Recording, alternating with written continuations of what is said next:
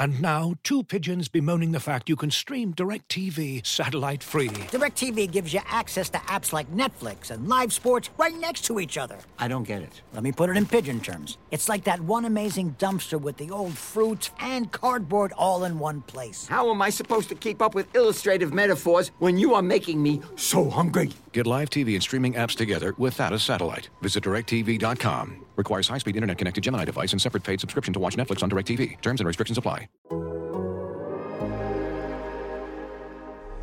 The U, the new Miami, the new Miami, the new Miami, surge, surge, the new Miami, the new Miami, the new Miami, surge, surge. It's the same thing when we walk through. With the U ain't no bark, dude. Straight dog when we bring the fight. Ain't scared of no bright lights. Welcome back to Wide Right, brought to you by DirecTV Stream. Get your TV together with the best of live and on demand. Learn more at directtv.com. All right, so it is Wednesday, September 15th.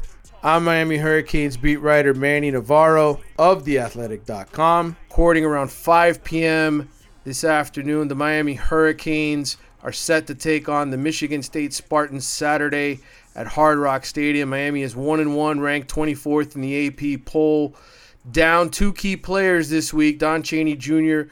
will be out uh, with a torn ACL. Linebacker Keontra Smith, uh, a starter for Miami, he is out for the next month with a PCL and MCL sprain.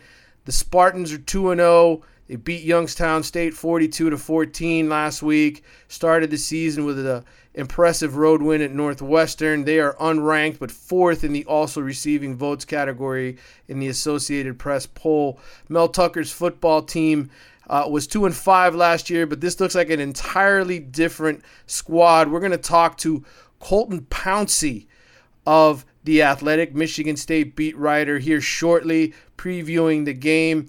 Later on in the show, we're going to get a visit from Calvin Harris, three time national champion, who's been on our show frequently. Uh, we're going to talk to him about the 1991 Hurricanes team that's getting together this weekend at Hard Rock Stadium to celebrate the 30 year anniversary of the national championship in 1991. And Carlos Ledo of the Miami All Day Pod will be joining me to talk about the Hurricanes and the state of the program. So be sure to stick around, listen to all the conversation.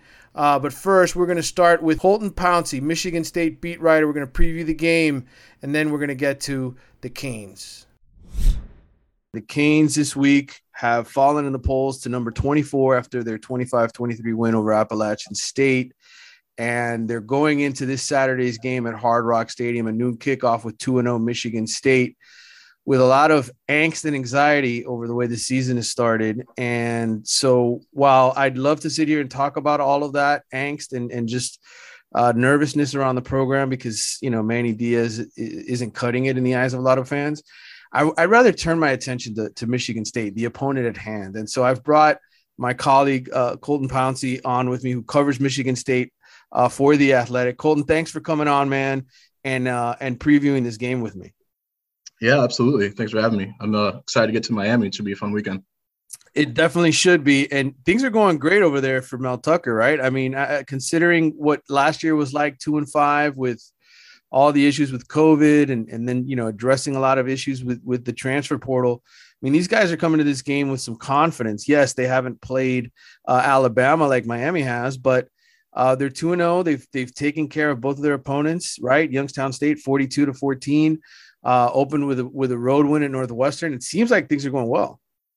Yeah, absolutely. I mean, this is about as good a start you can ask for if you're a Michigan State fan, especially after last year, you know, going two and five. Um, you know, you ask any coach on Michigan State staff, they'll just say that, you know, quite frankly, they weren't ready last year. They, you know, didn't really have a full offseason, no spring ball. That kind of shut down probably about a month into their tenure because they kind of came on board mid to late February is when the whole staff was assembled. A couple weeks later, obviously, COVID kind of shuts things down. So they didn't really feel like they had a full offseason, especially for a first year staff. And, you know, there were some things that they were trying to implement um, with their systems, their schemes that you know, quite frankly, a lot of it didn't get a chance to, you know, be installed. And so they really took this offseason to kind of address some of the holes after that two and five year, hit the transfer portal really hard, you know, 15 scholarship guys added.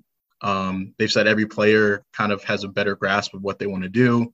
And ultimately, that's good for them because they always say, you know, they want this team to be a player led team. And um, they're starting to see those strides being made. They're 2 and 0. They've taken care of business. I'm not not quite sure how great the competition has been so far, but all you can ask for is that they're winning, you know, handedly and they're doing what they're supposed to do. So, I mean, when you talk about the start that they've gotten off to, I mean, I don't think they could have asked for anything more. Yeah, and and really, uh, they've gotten some some good performances from some young players, guys that didn't necessarily play a whole a whole lot. I mean, their quarterback Payton Thorne, I know he started at the end of last season, and there was a lot of excitement about him after what he what he did in, in his first start. But I mean, he's come out of the gate and, and he's he has this offense rolling. I mean, they're averaging forty points a game right now. Um, I know the running game has obviously been a big part of that, close to 300 yards a game rushing. But I mean, he doesn't look uncomfortable. He looks like the kind of guy who could lead uh, Michigan State to to win this Saturday uh, here in Miami. Yeah, he uh, does not lack confidence at all. And um, yeah, I mean, going back to last year, he was part of a three man quarterback competition. Um, as a redshirt freshman, was pretty. It was pretty impressive the fact that he even put himself in that discussion. Um, ended up starting as a backup. He actually leapfrogged uh, Theo Day, who's a year older than him, already in the system. So I think that kind of spoke to what he had been able to do behind the scenes. Um, you know, Rocky Lombardi was a quarterback last year. He kind of struggled for, you know, his time in there, got a little injured, banged up towards the end season. So Payton Thorne got a chance to show what he can do. Um, against Penn State, the final game of the year, he threw for 325 yards and three touchdowns. And I think that game kind of set him off, set him up for a big offseason. Um, those other two quarterbacks ended up transferring. It's pretty much his job. They brought in Anthony Russo, uh, Temple transfer to uh, sort of compete for that job, but um, basically from the spring into summer, um, Thorne was kind of getting first team reps all all throughout you know that period. Um, has played well so far through two games. You know, against Northwestern, he's more of a game manager, I would say. Um, just getting it to his playmakers out at wide receiver, handing it off to Kenneth Walker, who's been a stud for this team. And then last week against you know Youngstown State, obviously it's Youngstown State, but he had five touchdowns, 280 yards, completed 15 of 21 attempts. Um, basically done everything that they've asked of him. And again, he's I think the biggest thing with Payton Thorne is he's very confident. He's and it's because of the work that he puts in. Um, I've been told his preparation is like on another level. Uh, he's a son of a coach. His dad is actually a Division three coach in Naperville, Illinois, and actually won the D three championship last year. So he's kind of got that in him. Um, you know, people say he runs the offense to a T. So I think they're really excited about what he can do so far, and, and he's played well. We'll see if he can keep it up this weekend. It's funny you mentioned the son of a coach. The last time Miami played uh, Michigan State way back in uh, 1989 uh, up there in Lansing, they, they faced a guy at quarterback in Dan Enos who eventually became a coach and the offensive coordinator here at Miami. But it's been that long since these teams have played. And just to throw a little history at Miami fans, you know, I was looking up these numbers a little while ago. They they obviously don't play the Big uh, Ten very often. It's usually in a bowl game. But I was going back because you know the last big meeting with Miami and a big and a Big Ten team was, of course, the national championship in, in 2002 when they lost to Ohio State. But since then, there's been uh, six games against uh, Big Ten schools, and actually seven games against Big Ten schools, and they've gone uh, two and five in those games. The two wins coming at home over Nebraska and Ohio State.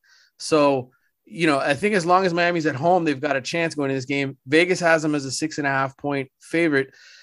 I, am asking uh, Colton, what do you when you look at this game? Is it hard for you? I mean, do people ask you like, who, who are you taking this game, or like you know, in terms of where's your confidence level? Like, what do, what do you tell people when they ask you, what do you think is going to happen in this game? Yeah, I mean, if you would have asked me before the season, I would have said this is probably a loss for Michigan State, but you kind of have to regather yourself, regroup yourself, and come back the next week and try to try to get right the ship. That's what I would have said mm-hmm. maybe a few weeks ago. And I'm still. I think it's funny because Michigan State fans have kind of convinced themselves that they're winning this game. right. Um. So I'm still trying to like temper expectations because you know anytime you play Alabama, they're going to make a lot of teams look silly, um, mm-hmm. just quite frankly. And um, so that game I kind of you know took with a grain of salt. And I think App State's a good team. Um, probably needs some better quarterback play, but I think that team is going to end up having a good season when it's all said and done. So I think it's still pretty early, um, kind of for both teams. You know, Michigan State.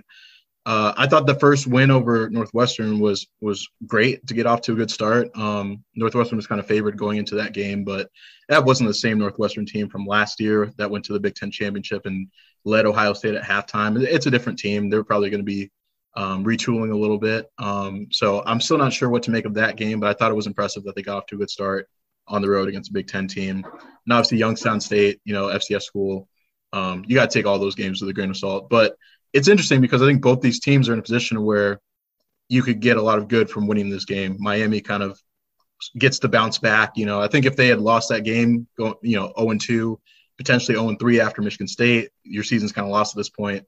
Um, the fact they're one and one now, have a chance to go two and one and kind of right the ship, that could be a pivotal turning point in their season. And for Michigan State, you know, now they're playing a ranked team. Um, I think this is probably the biggest game that Mel Tucker's coached so far at Michigan State. Um, a lot of people over here are using it as a measuring stick, measuring stick sort of game, kind of see where the program's at. If they're three and zero oh after this week, I think they have a chance to go four and zero. Oh. They play Western Kentucky, they play Nebraska, five and zero maybe. You know, it you you can start turning you can start turning the conversation to okay what is this team going to look like for the rest of the season if they do win this one? So i think it's inter- interesting for both teams but um again people out here have kind of convinced themselves that they have it locked up. It's funny.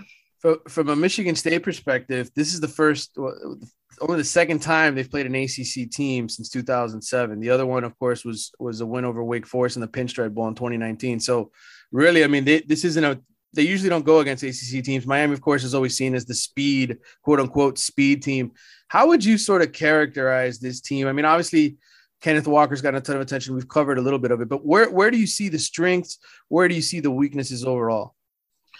Yeah, I think um, we'll start starting defensively. I think uh, you know they're probably front four. Their defensive line is is pretty solid. I think they're probably one of the best units in the Big Ten, especially their defensive tackles. They have six guys that they rotate pretty regularly.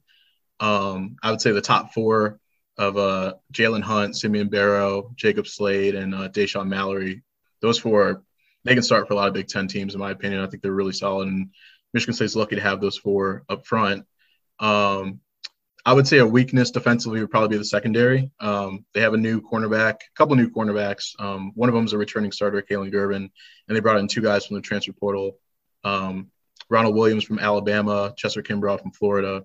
And I think they're still trying to figure those two out and see. It's kind of a battle for that second corner spot. So I think they haven't exactly played well. They've given up some some passes, and you know, I was we were talking to their secondary coach Harlan Barnett today, and he said that they do need to play better. So I'm not sure about the passing defense as a whole, but I think that's something they need to improve. Um, and then turning over to the offense, obviously you mentioned Kenneth Walker. I mean, he's been a stud so far through two weeks. They didn't even really need to use him against Youngstown State. I think he only had seven carries, but still went for 57 yards, I think.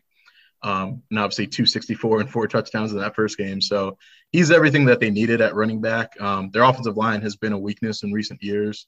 Um, haven't always been able to create those holes for the backs, and they they also haven't had a back that has the vision that Kenneth Walker does. So when something is bottled up, he has the instincts to kind of take it out, bounce it out to the outside, usually to the left side. Um, it's probably his strength and my, kind of his go-to angle. But um, I mean, he's a stud, and they're going to rely on him heavily, I think, in this game. And then, like you mentioned, Pey- Payton Thorne, um, he's a game manager plus, in my opinion. I, I think the game manager label can kind of has this negative connotation, but I think he can give you a little bit more than that. Um, he's not going to turn the ball over, and he also has enough arm strength to kind of throw it deep and um, probably more underrated in that area, I would say. And he's got a, a couple of his targets. Jayden Reed, he played high school football with him. They've got a really good connection. Jalen Nailor's another speed threat, one of the fastest guys on the team, in my opinion. So there's a lot of balance uh, offensively, I would say, like between the running game and some of those big plays with the receivers they have on the outside. So for so far, so good. We'll see if they can keep it up. This is a big test for them. Well, one area I wanted to get into was the offensive line because I, I looked at it now. I added up the career starts between hmm. nine guys. I think it's 161 combined starts going into this game. And Miami, you know, they're, they're kind of similar that they have a lot of experience, but now they're in this transition where, okay, they're, they're, they're benching some of these guys who have sort of underperformed uh, that are veterans. And so they're in a little area of, uh, of transition, I guess. And with this offensive line, I mean, how long have these guys played together, or how many of these guys are transfers? What do, what do you sort of make up uh, with the offensive line? It's really interesting because this line has struggled for a long time. I would say dating back to 2016, 17, and a lot of these guys are still here somehow. I think the extra year with COVID kind of kept a lot of these guys back, and the fact that the coaching staff wanted them, I think, kind of speaks to, you know, them wanting that veteran experience, even though it hasn't always you know, been the production that they wanted. So you've got Matt Allen as a starting center. Um, you know, his two brothers played for Michigan State. Uh, one of his his brother Brian is the starting center for the uh, Los Angeles Rams right now. Um, so he's been around since I want to say 2016 or 17, one of those classes. Um, and I, it's funny because I actually thought Nick Samac, who's a 2019 center, I thought that he would have the upper hand this year, but they asked Allen to come back. He's a guy that they like as a leader, and he actually earned the starting job in his, you know, sixth year of college football. So he's back. Uh, left tackle AJ Arcuri. um, you know, he's another one of those 2017 guys. Uh, same with Kevin Jarvis, who's starting at right guard. Um, left guard is JD Duplain. He's a true junior. He's probably one of the youngest guys in that, you know, playing rotation along the offensive line. Um, he was the guy that Ohio State wanted out of 2019 class, and Michigan State was able to hold on to him. He's really developing. He, I think he might be their best lineman right now at left guard. So they can they probably like what they have on the inside there. And then uh, their left tackle, um, Jarrett Horst. He's an, a transfer from Arkansas State, um, six six, you know, three 310 pounds, I think. He is an absolute mauler. Uh, it's funny because the coaches always say we kind of got to reel him back a little bit because he can be too aggressive. Where it's gotten to a point where he's like messing up some of our dudes and like getting into things with our players after plays. Um, but they love that aggression from him. And that's what they needed. This line has not really been one of those physical mauler units. And I think just based on his the way he plays, his style of play, that's kind of rubbing off on the other guys. So, and it's all being led by Chris Kapilovic, their offensive line coach, who followed Mel Tucker from Colorado. I think he's one of the best offensive line coaches in the country. Um, you know, I think Auburn and Missouri tried to get at him when Tucker came to Michigan State. Um, you know, that offseason. So I think that kind of shows that he's, you know, a respected coach in college football. And the thing with him is he has quick turnarounds. Pretty much everywhere he's been, he's been able to you know, put his stamp on offensive lines and get them to play his style of, of football pretty early on. It didn't really work out last year. This year with the full offseason, I think you're seeing some strides. So it's interesting. I'm still in the point where like I'm not sure if this is like real or not, if it's a mirage, but so I mean, you can't really argue with 300 yards a game on the ground. Like the production's yeah. been there. So uh, we'll see. Yeah, I, well, Miami. You know, it's funny again. Like uh, as a defensive front, they lost two guys to the NFL draft, um, and and so the pressure really. I mean, they've put pressure on opposing quarterbacks. They just haven't gotten the sacks. They've only got two sacks so far yeah. uh, this year, and so they're they're in a sort of that that phase where like you can see there's frustration setting in that they don't have enough big plays from their front, but at the same time too, there's there's the concern of hey we're also not doing a great job on run defense consistently. And so this mm-hmm. is this is one of those challenges where, you know, based on on on Michigan State and what they've done so far running the football, you're nervous as, as a Hurricanes fan, right? You're, you're just going into this game like, man, we may get run over, we may get trucked over, but it's good to sort of get a breakdown a little like you provided for us of, of what they've got on the offensive line and what you're seeing from their perspective, because mm-hmm um, I think in some ways when I looked at this and I and I started breaking down their their line, I was like, man, they got a lot of experience, but how good are these guys really? And and I yeah. guess you kind of have the same question too, because how did they do against good defenses? I guess in the past, I mean, did they did they have any success at all? Not really.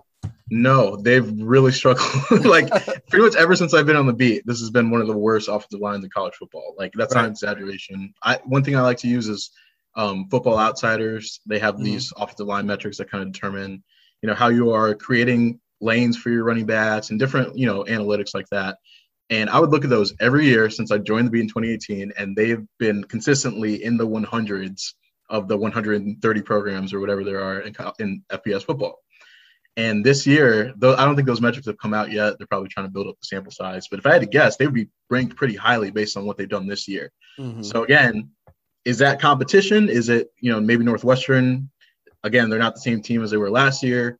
Then you follow that up with Youngstown State. It's good for their confidence that they're doing that against Youngstown State, but it's also you're not going to play Youngstown State every week. So right. my question is, how can they keep this up against better competition?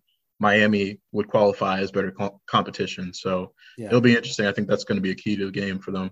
Yeah, no doubt. Um, t- describe to me Walker. I mean, I, I watched him at Wake Forest, and I and I saw you know his ability in the opener. I watched the the Northwestern game when he went bananas.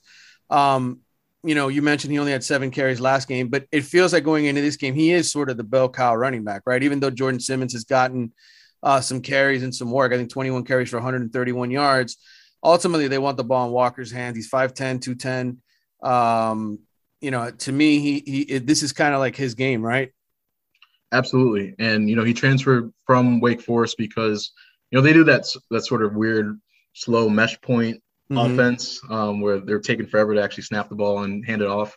And so I don't really think. I mean, he told us I think uh, in the spring that he just wanted more of a pro style offense that just gives him the ball, he can go, and that's what he's found at Michigan State. And I mean, so far so good. He's got you know 320 rushing yards, something like that on the season, like every yeah, 160 game fourth nationally on the uh, among FBS running backs. So yeah, yeah, and obviously a big chunk of that came against Northwestern, but still, that's an that's a Power Five program. Um, mm-hmm. So I think what what he's done so far, and Michigan State coaches have been talking about him all off season.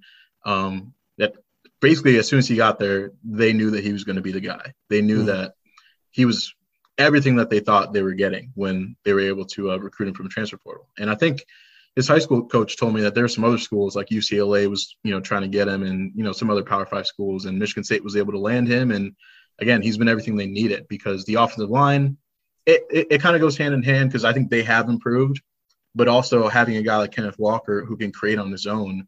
There's a play against Youngstown State where things were not blocked well for him. They're running like kind of an, an outside outside zone run and he gets bottled up. Like there's, you know, the tight end gets beat on a block uh, like a linebacker has him wrapped up.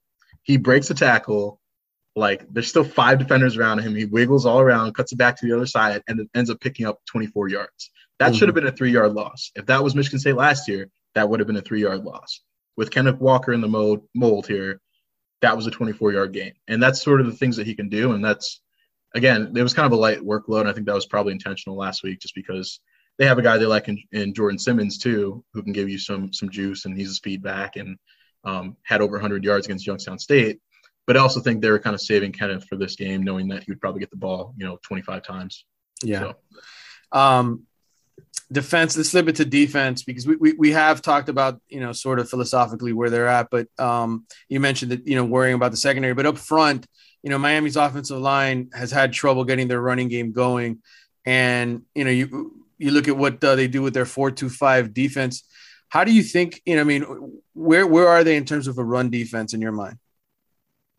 Yeah, I think um, you know the Michigan State was great at uh, defending the run with Mark Dantonio here. They used to run a four-three, and they would rank pretty much within the top 10, if not the top, you know, 15, 20 every year in run defense. I think with the 4-2-5, when you take a linebacker off the field and you replace that with, you know, a nickel spot, which is what Michigan State's doing, kind of like a hybrid safety right. corner is what they want to fill that nickel spot.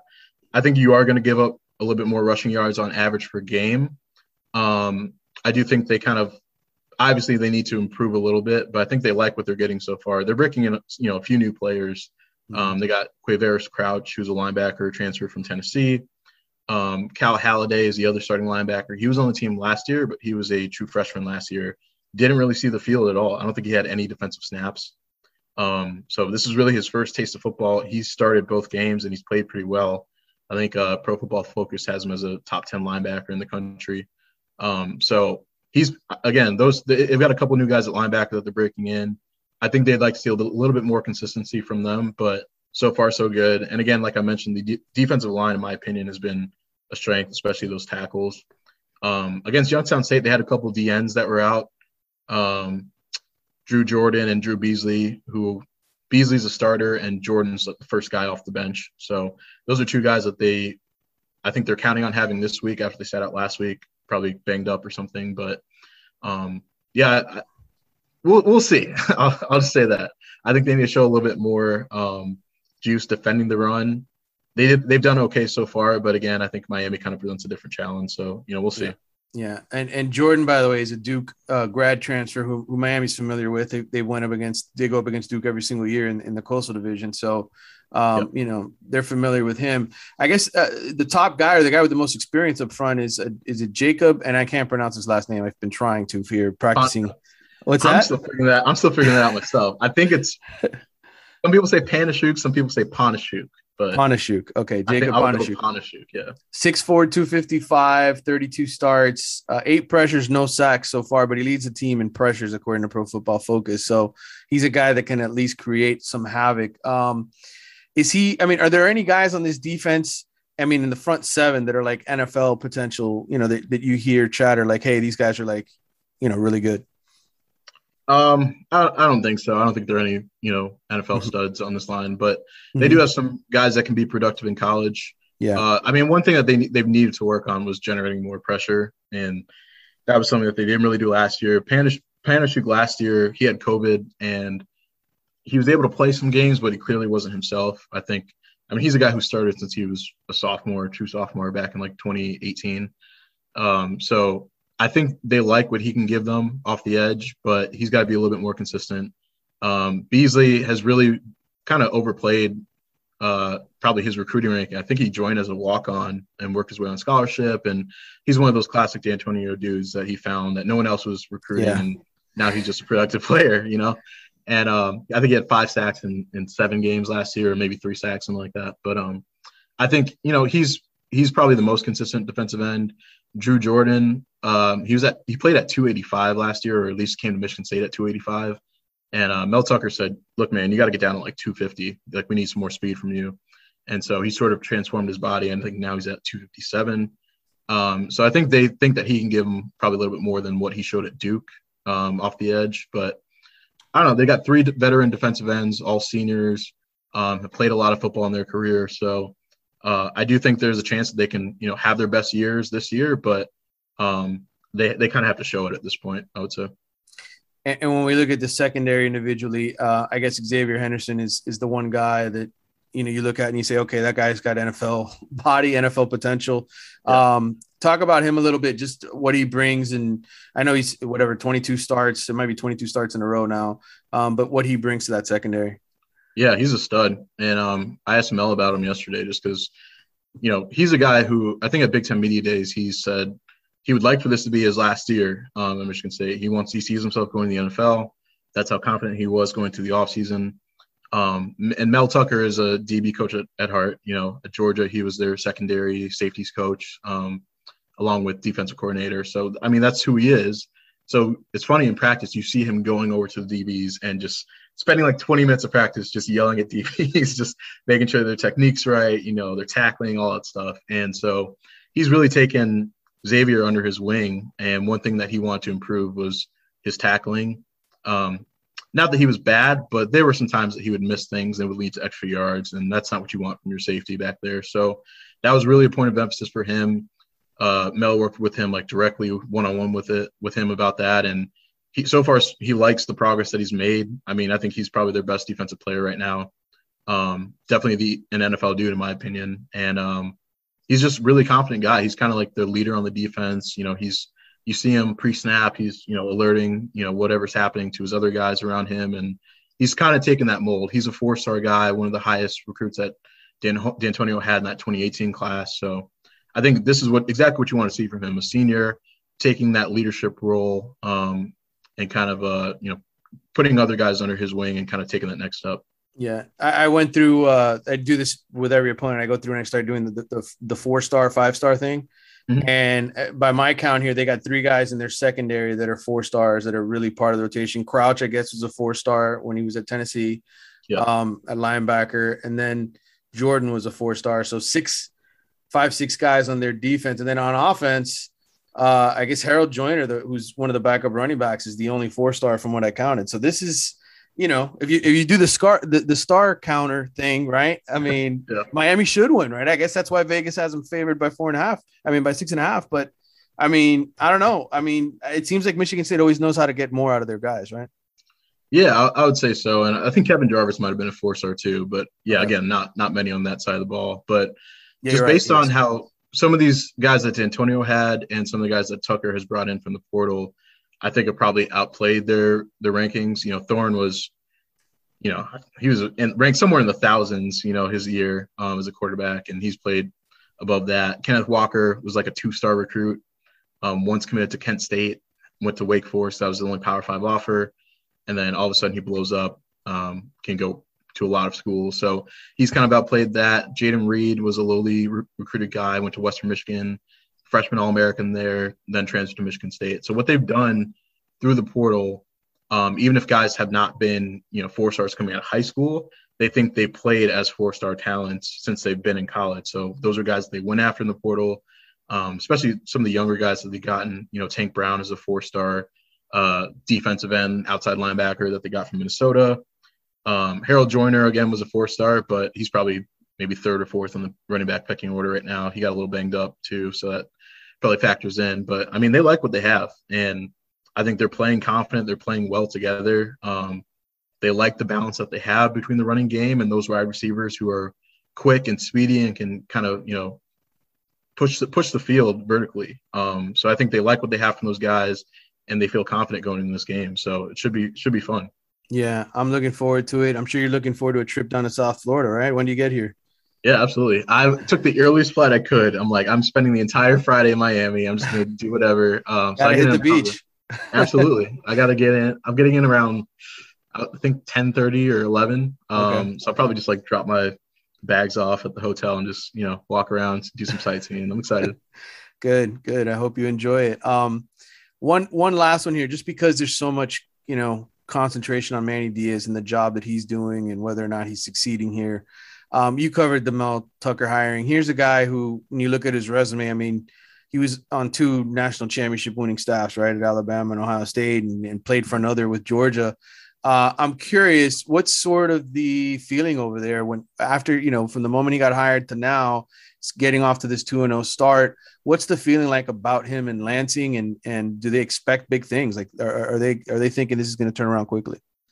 Yeah, I mean they're all in on on Mel Tucker over here. It's fun. they have this phrase that they can't kind of came up with out of nowhere called "tuck coming." They just say okay. "tuck coming" whenever whenever a recruit's like interested in Michigan State, they reply with this photo of him like smoking a cigar with like a you know a straw hat on, like with sunglasses. and they say "tuck coming," like we're coming for your recruits, all that stuff. So, I mean, everything that he's done with the program so far, though, I mean, I think he's kind of hit a lot of the right notes. Uh, recruiting was something that needed to be upgraded, and he is a recruit first coach. He fully believes that if you don't have good players, you don't have a shot. And I don't know if Michigan State will be able to compete along with, you know, the Alabamas and the Clemsons and the Ohio States and, and those programs. But if they can get into that top 15, you can win some games in the Big Ten. If you're a consistent top 15, top 20 recruiting program, they trust their coaches to get the most out of those guys. So if they can get that recruiting up to that level, I think there's going to be a well-oiled machine down the road. Um, and then the other side of it is, you know, the culture. And I know that's kind of a cliche word when it comes to coaching staffs, but with what they're doing, it's you can see it making an impact. You know, Dantonio was very much a, a loyal coach. He was loyal to his staff. You know, they, their offense scored, you know, like 20 points a game in uh, 2018, ranked 106th in, in scoring offense, and he kept his entire staff. He didn't make any changes, even though he needed to. He just kind of changed their titles. Like he took the, you know, offensive coordinator and put him at quarterbacks. Took the quarterbacks coach and put him at offensive coordinator. And there's probably some players that, you know, these Mac Mac level players that uh, he kept taking um, wasn't really going after you know some of the top prospects. He was very settled in like his strategy of getting those underrated kids from Ohio and coaching them up.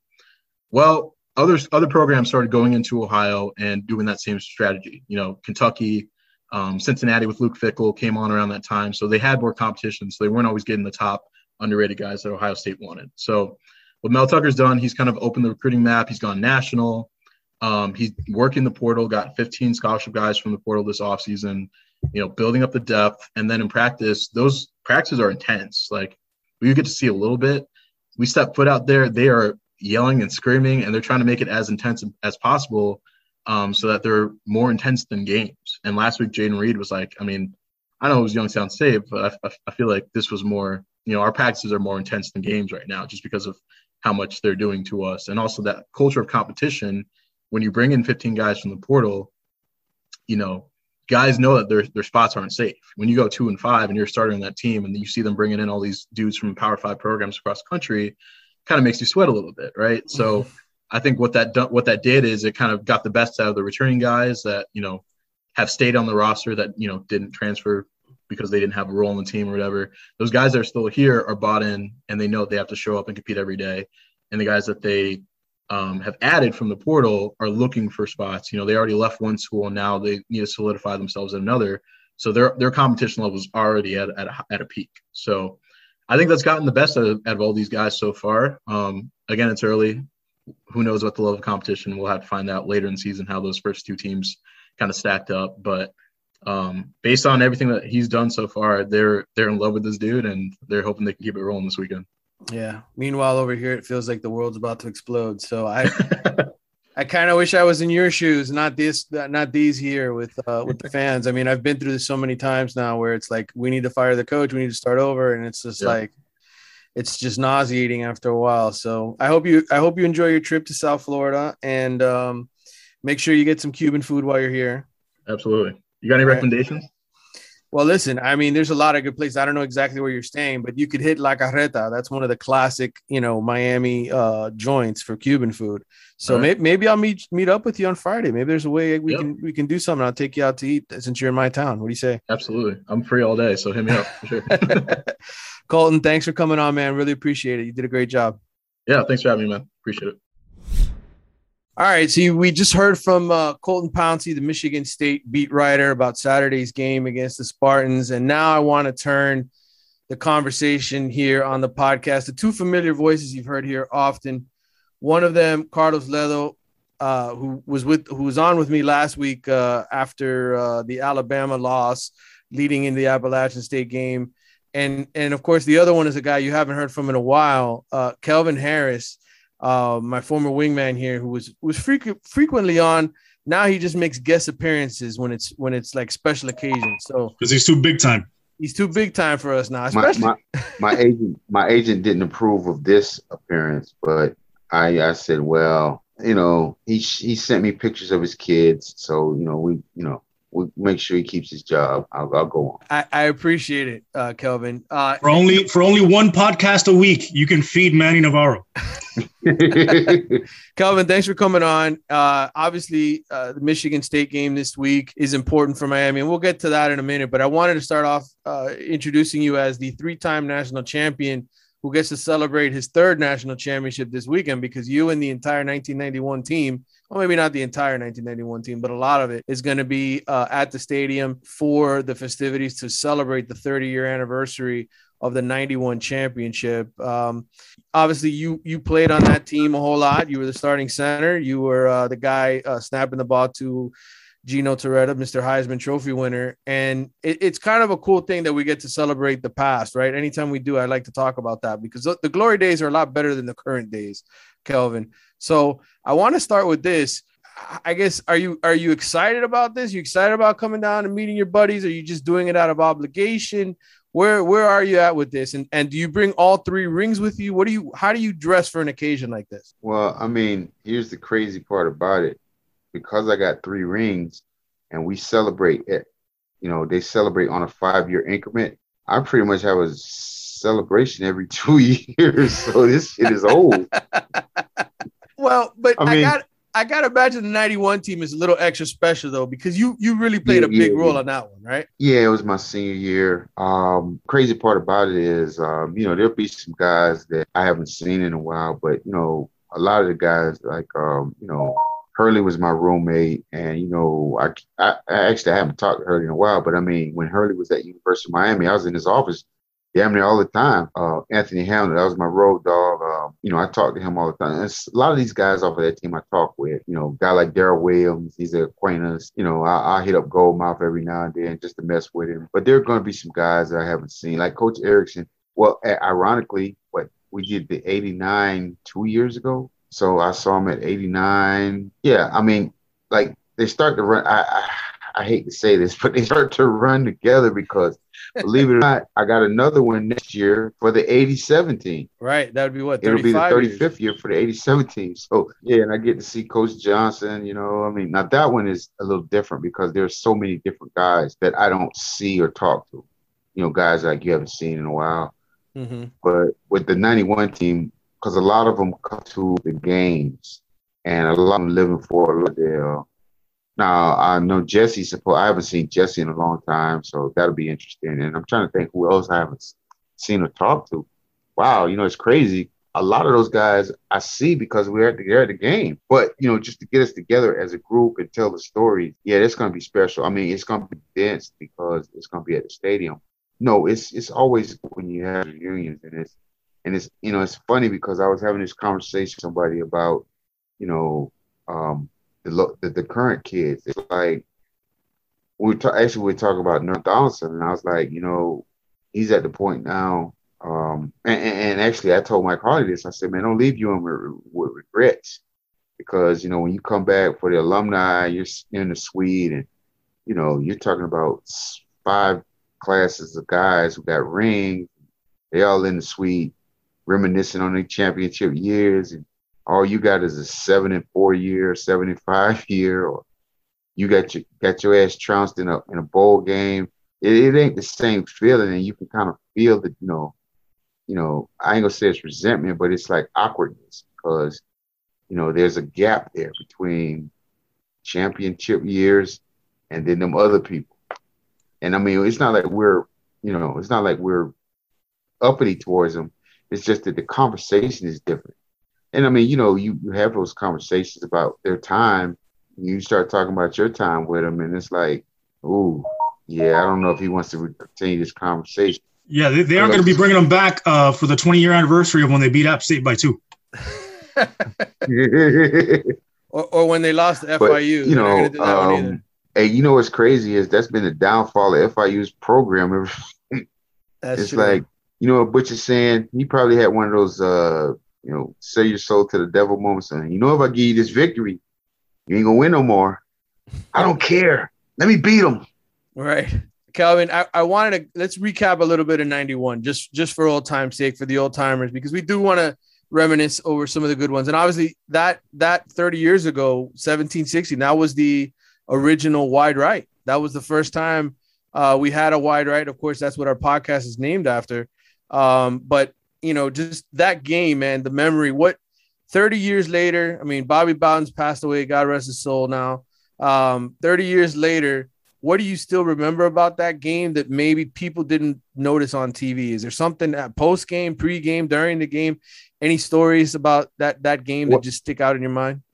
The signature moment for, you know, there was a bunch of signature moments, but the fourth and sixth play, we um we're in the huddle and Gino comes back in the huddle at the timeout and he says, um, we're going to get this, you know, we're going to get the first down. And you know, is this what we're running? And he looks at Horace and he says, this is coming to you, Horace. You better not fuck this up. And, you know, Gino was talking about how he broke the huddle and he looks out and he sees T Buck and he's damn near in the end zone. And he's like, what the hell is he doing? and he made it even easier because, you know, Lamar and T Buck Uh, when I say T Buck, I'm talking about Terrell Buckley.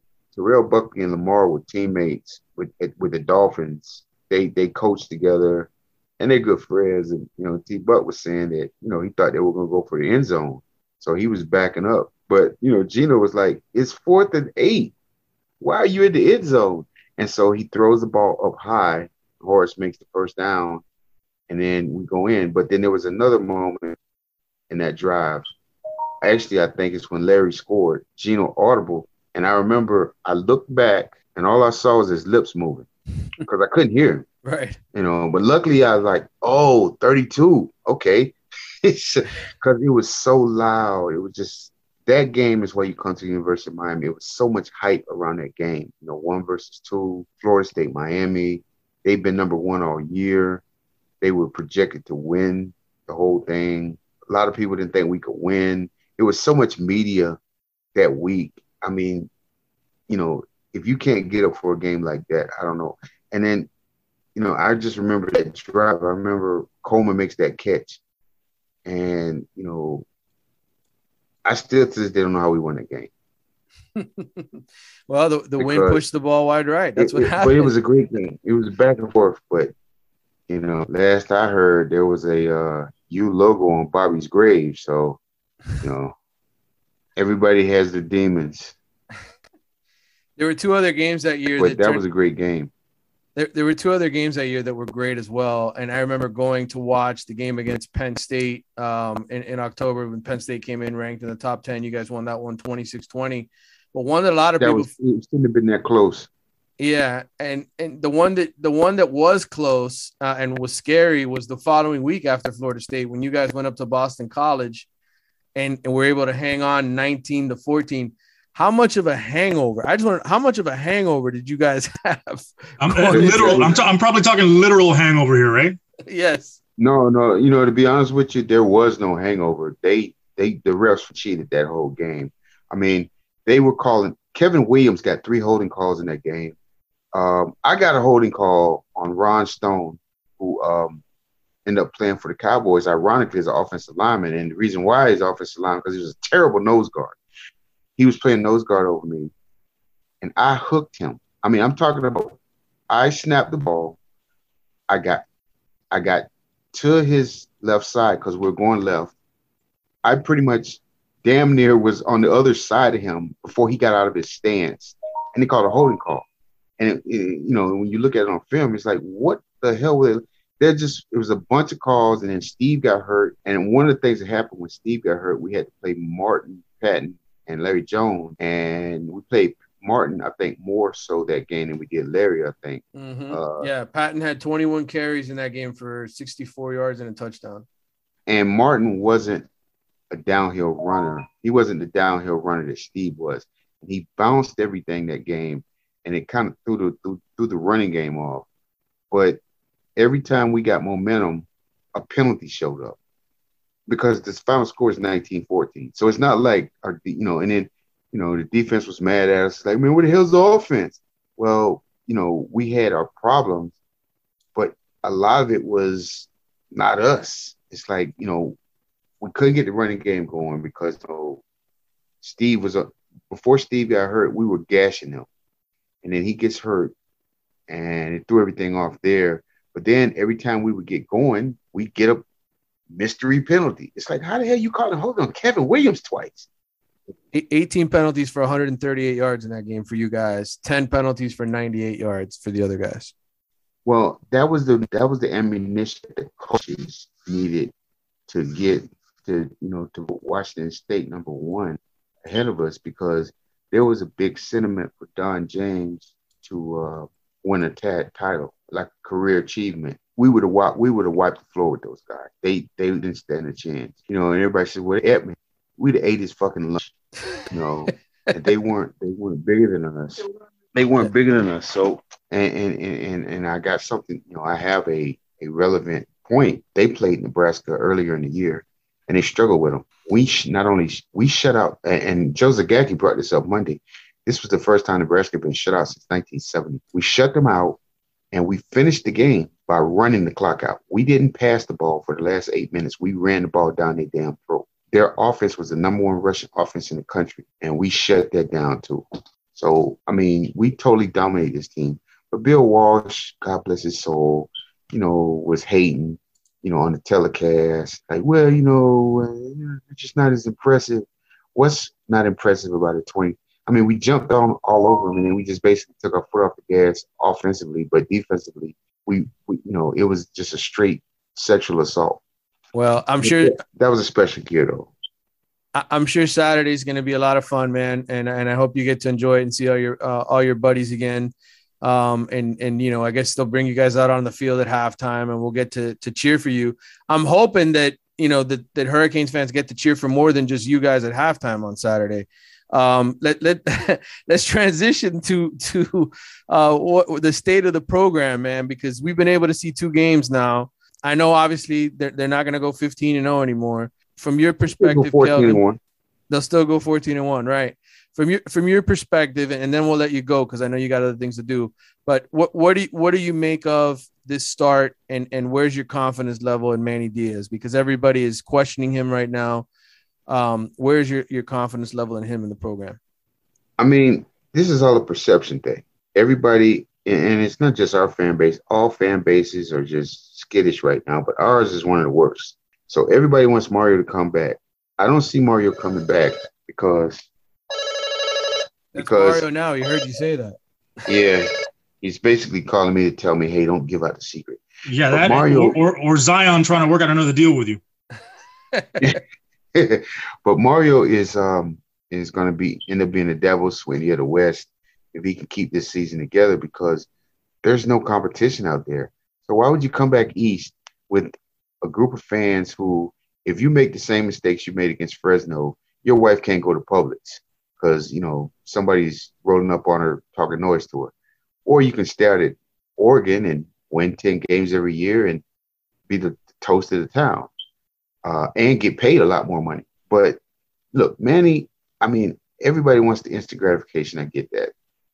Okay, we, unlike everybody else, we took on the best team in the country. Um, and you were there yesterday when Garin basically gave you the straight with no tracer version of what he felt was going on with the offensive line. They were close. They made first game mistakes. Normally, you make those first game mistakes against Central Connecticut State, you know, and nobody pays attention. Everybody made first game mistakes. Florida didn't look real good their first week, but you know, they were playing who were they playing? Florida Atlantic, mm-hmm. you know. So, you know, it's no big deal. But we made our first game mistakes against Alabama. So okay, they came out and they were like, all right, let's move on. You know, it's just, you know, it is what it is. We just get better. Well, there's still some there's still some problems with uh, I, and I don't understand why with motiv- with the motivation of a couple guys on the on the offensive line, guys who started 30 plus games for, for, for the team. And I think Rhett Lashlee hasn't gotten into his comfort zone. And I think, you know, part of that was was that. But deeper than that, we were close in this game. Because if Will Mallory makes the catch on the first series at the 20 yard line, that changes the whole game. You know, and we don't get the penalty, illegal formation penalty on Cam Harris's touchdown. Those two plays changed the game. Now all of a sudden, App State has hope. Yeah, and you know what, Kelvin? I, I, broke it down. So we got we got the seven points they got off the the Amari Carter pick, right?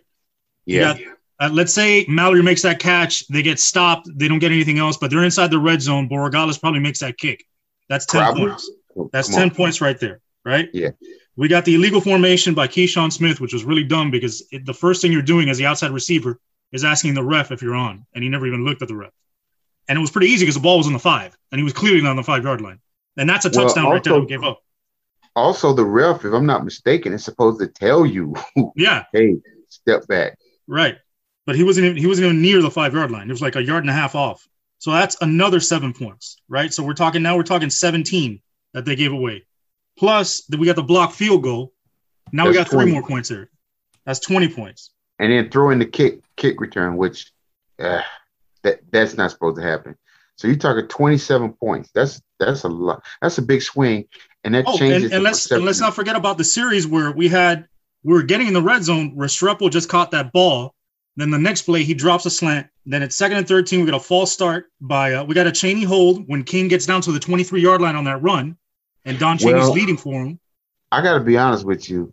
That was a great acting job by their guy. Yeah, but they threw the flag. What are we going to do? I mean, and then we got the false start by Rivers that makes it second and 18. Then there's an incompletion to Rambo, and it's third and 18 on the 40 instead of first and 10 from the 23. So that could have been another three points, at least from Borregales. So you're talking 23 points in the first half instead of 12. So it's like these stupid little mistakes that add up to a big swing in the game. Exactly. And see, you know, and I know that the coaching staff is frustrated because if none of that stuff happens and you come out and you beat this team 40 to whatever, because look, if you break down App State on offense, they had two big plays and nothing else. They had the catch to Malik Williams, and then they had the run by uh, what's his name, Cameron Peoples for the touchdown, and then they had the kickoff return. They didn't do shit else the rest of the game. Now, mind you, they had the one good drive, and the quarterback, we got to check his bank account because he might have been point shaving for us because he missed two touchdown passes.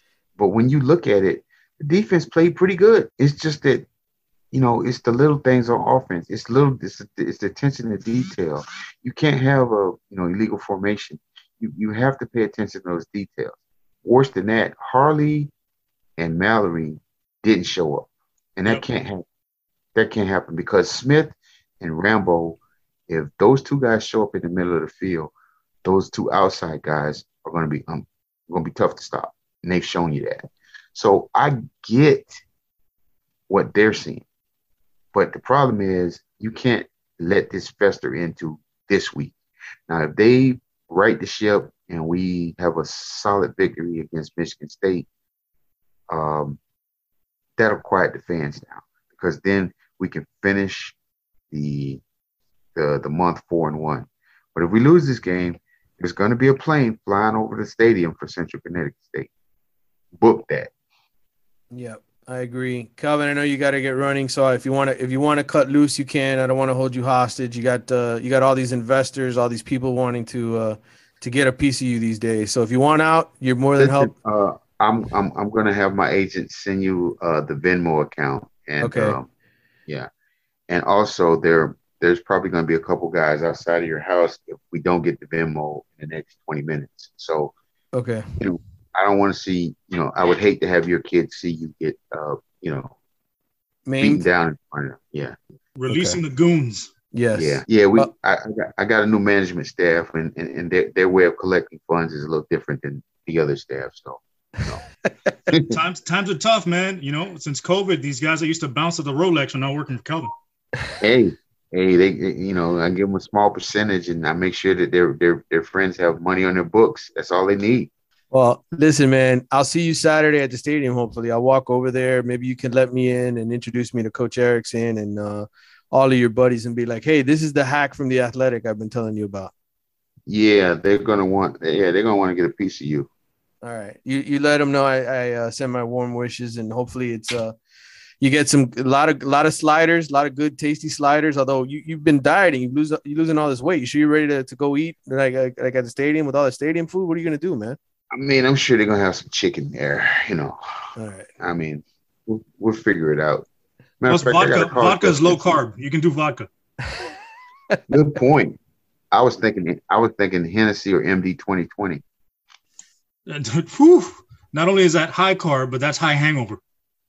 Nah, nah, nah. My body's used to it. Well, listen, man, I appreciate you coming on, giving us some some of your uh, take. We got to get you on more regularly again. I know you're, I know you got your own pod going, yeah, and, make sure to tell people where to get it. No, uh, yeah, at um, uh, on Apple Podcasts, SoundCloud, Spotify, it's Miami dash Huddlecast. That's H U D D L E C A S T for all you dyslexic people out there. So Well, I appreciate I appreciate you coming on, man, and I'm sure uh, we'll, we'll be talking uh, plenty here as uh, we get near Saturday. There's more more football to talk about, um, but thank you.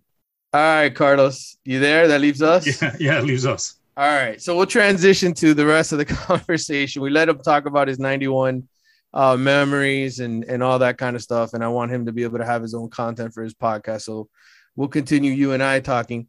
Uh, w- when I did our intro or your intro, I didn't get to to your podcast, but since we just plugged his, why don't you plug yours? It's uh, the MIA All Day podcast, and that's again that's on Apple Podcasts, that's on Spotify. Uh, it's pretty much anywhere that uh, you can get podcasts.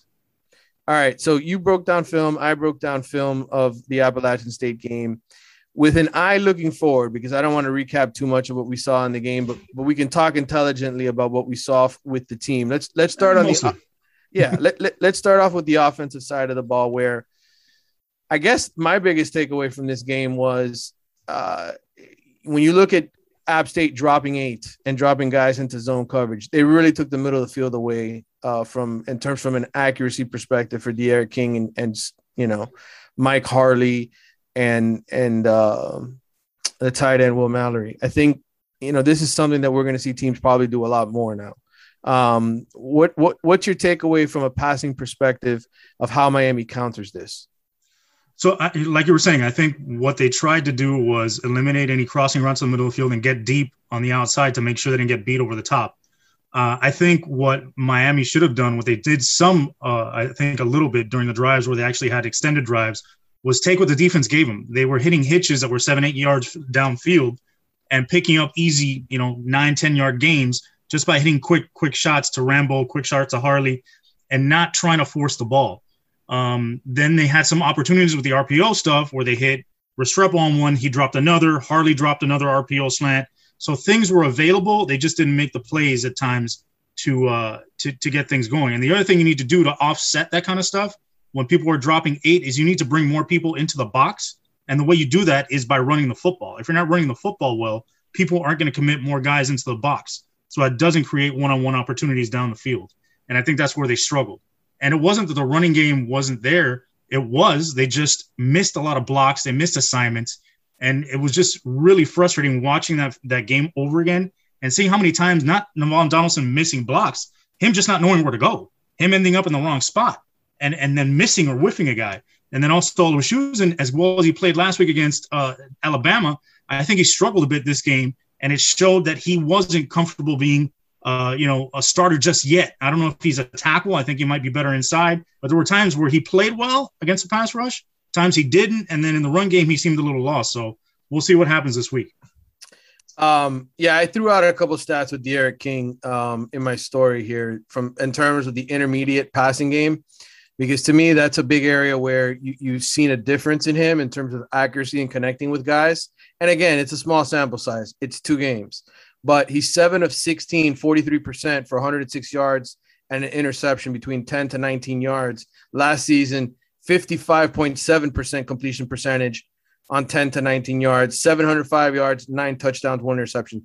To me, it's the intermediate passing game, right? It's it's just anywhere down the middle of the field.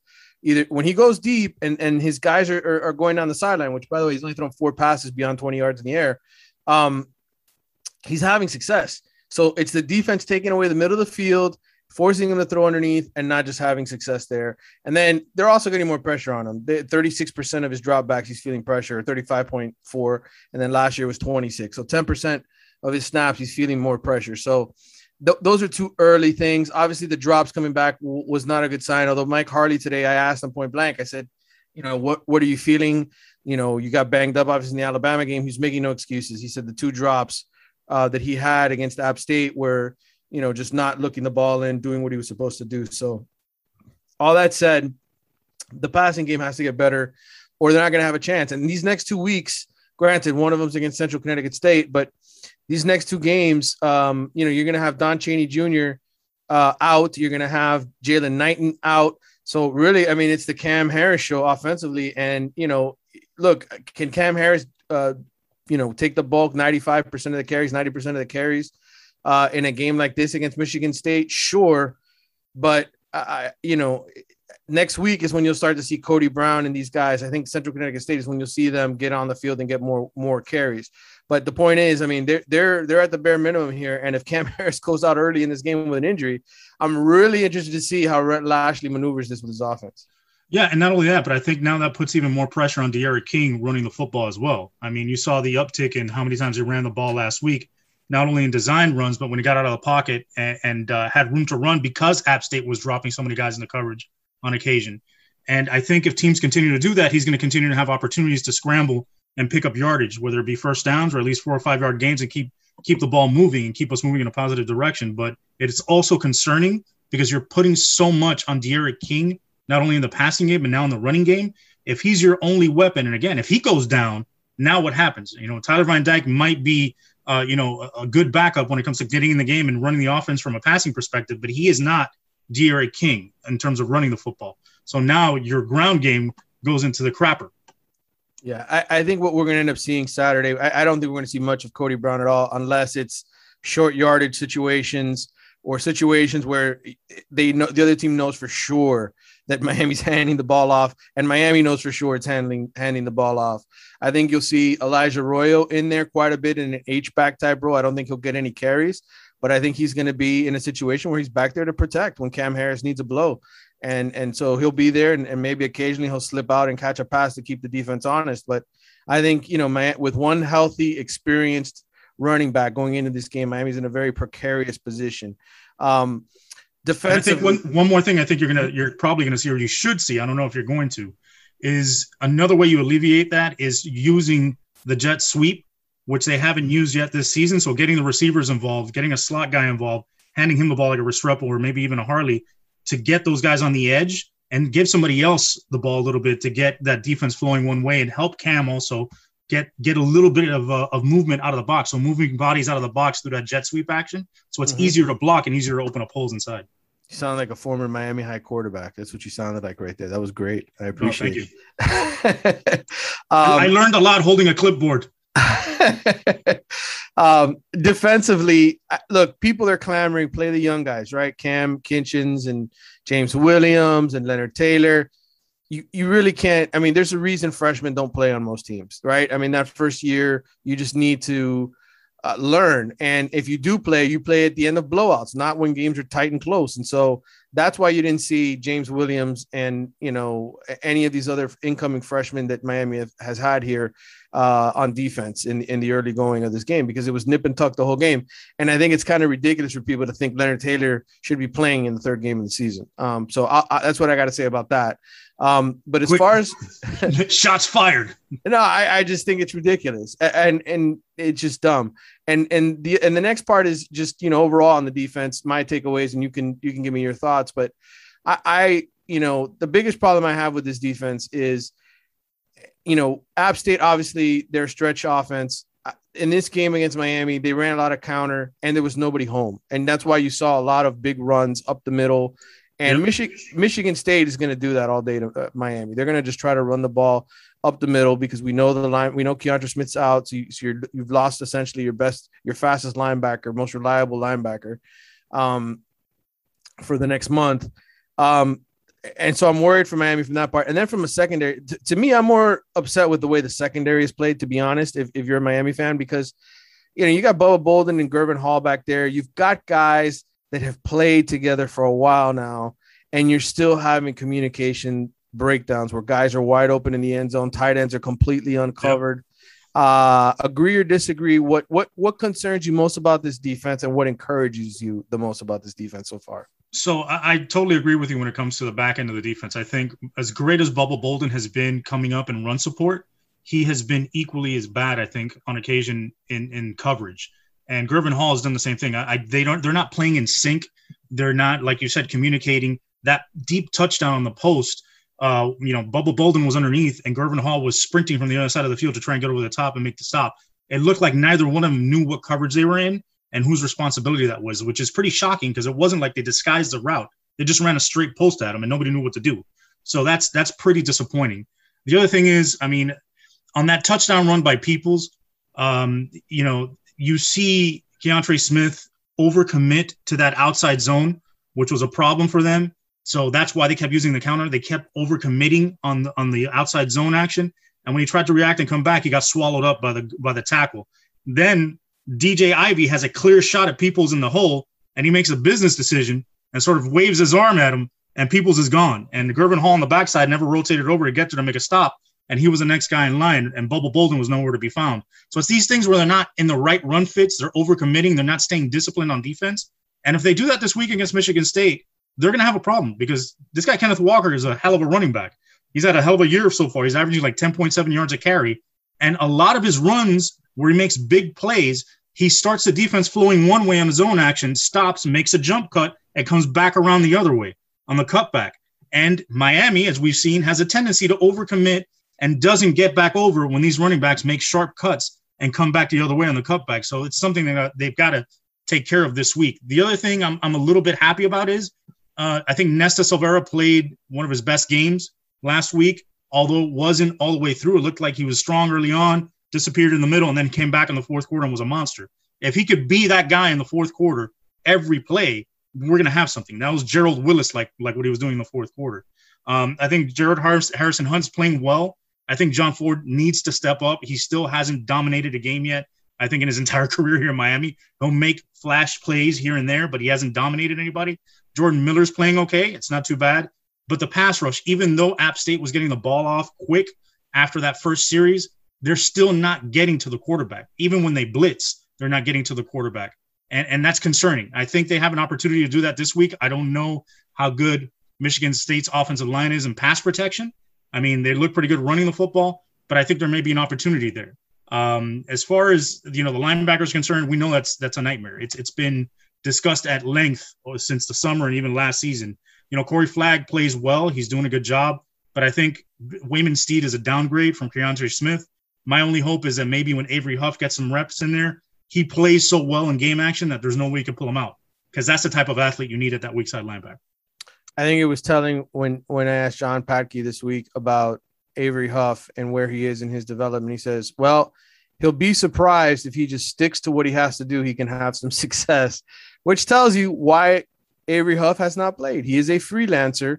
He is not a guy who has played the linebacker position a long time in his life, and when he's out there, it just he just doesn't get it yet. So we'll see how that works out. Maybe when the bright lights come on, uh, Sunday at noon, right when they when they're out there and it's a thousand degrees, maybe Avery Huff will play great and, and we'll all be surprised. But my expectations going into this game is Miami's going to win this game in a shootout or they're going to get blown out. And and I think uh, I, I'm nervous for Miami.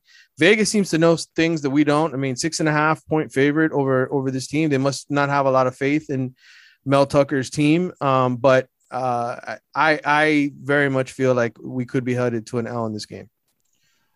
I listen. I think the opportunity is there for Miami to play a much better game than they did last week. Now, the other thing people are discounting too. Let's talk about App State. That's a damn good football team. That we're not just saying that. We're not blowing smoke up people's asses. They're well coached. They had a ton of older guys, guys that have been around the program a long time, have won. They're very well coached by these guys that have been there for a long time as well. And Frank Ponce, I think, put together a good game plan to keep them in the game and not put the game in, in, in Brice's hands to throw away. So he did a good job uh, slowing the tempo down, keeping the ball to Miami's hands, and giving them an opportunity. I think the other thing that's happened with Miami over the last couple games, and especially this game against App State, is the guys making mistakes are young guys that haven't gotten a chance to play before, like Keyshawn Smith, uh, or in guys that haven't played in a long time, like Navaughn Donaldson, and it shows. And even D'Eriq King is showing rust coming back from that injury. He doesn't look like himself yet. I think this could be the game where they sort of get back in sync and start feeling more comfortable out there because you know it, it's about that time. And I think it's after two games, you've learned a lot from not just the playing experience but the film and getting more acclimated. Um, they have an opportunity to beat this team by by a couple scores because I think they are obviously more talented, but Michigan State is a well coached team. They're very disciplined, but they have one running back. Their second, their backup is pretty good. Their quarterback is okay. He's not bad. He's accurate, makes good throws, but he's not, you know, a world beater. They have one really good receiver and everybody else is average. They have a really good safety, but their corners aren't that great and their linebackers aren't that great. I mean, this is a chance to put your stamp on the season and get some momentum going forward. But like you said, we don't know what to expect. So it could either be the Canes winning by 14 or losing by 20. Who knows?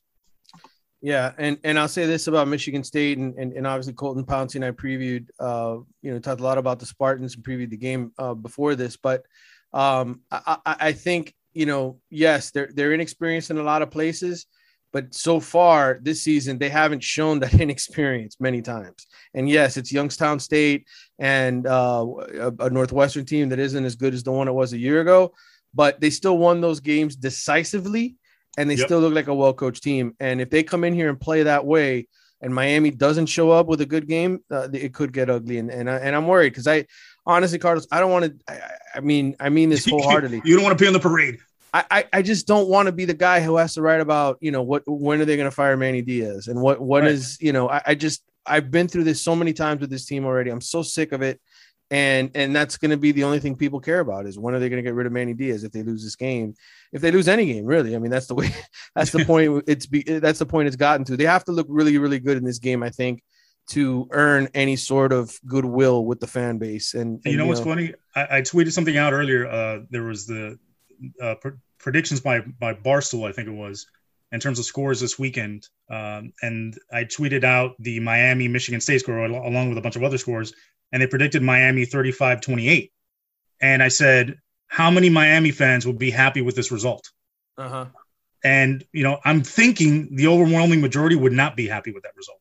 But I would absolutely be happy with that result this weekend because Michigan State's looking pretty good. Yeah. By the way, how uh how sober are you going to be at 12 1201 when this game is going on? Are you going to the game? Are you going to be there tailgating? Are you going to be at home? Where where, where are you going to be uh, for this game? I'm going to be tailgating at home. Uh, okay. So that means I can roll out of bed and start with the Bloody Marys first thing okay. in the morning. Okay. Uh, with my croquetas, and then just keep it going throughout the afternoon. So I might not be too too tipsy at 1201, but if you call me at 315, yeah, you might be talking to a different person. Carlos, I appreciate you coming on, man. Make sure you follow him on Twitter. Give your Twitter address, man. It's El Ledo 1307. That's E L L E D O 1307. And be sure to check out his podcast as well. That's going to wrap it up for this week's Wide Right. I'm your host, Manny Navarro. Make sure to subscribe to The Athletic check it out. Sign up now before uh, the sale ends. I know that it's going to be ending soon, but you can sign up for cheap. Uh, get get in on that subscription, man. Make sure you sign up through one of my stories. We will see you next week. Hopefully, talking about a Canes victory and not a one and two start. 305 954 568. This is the state of Miami. Y'all know y'all come down that way.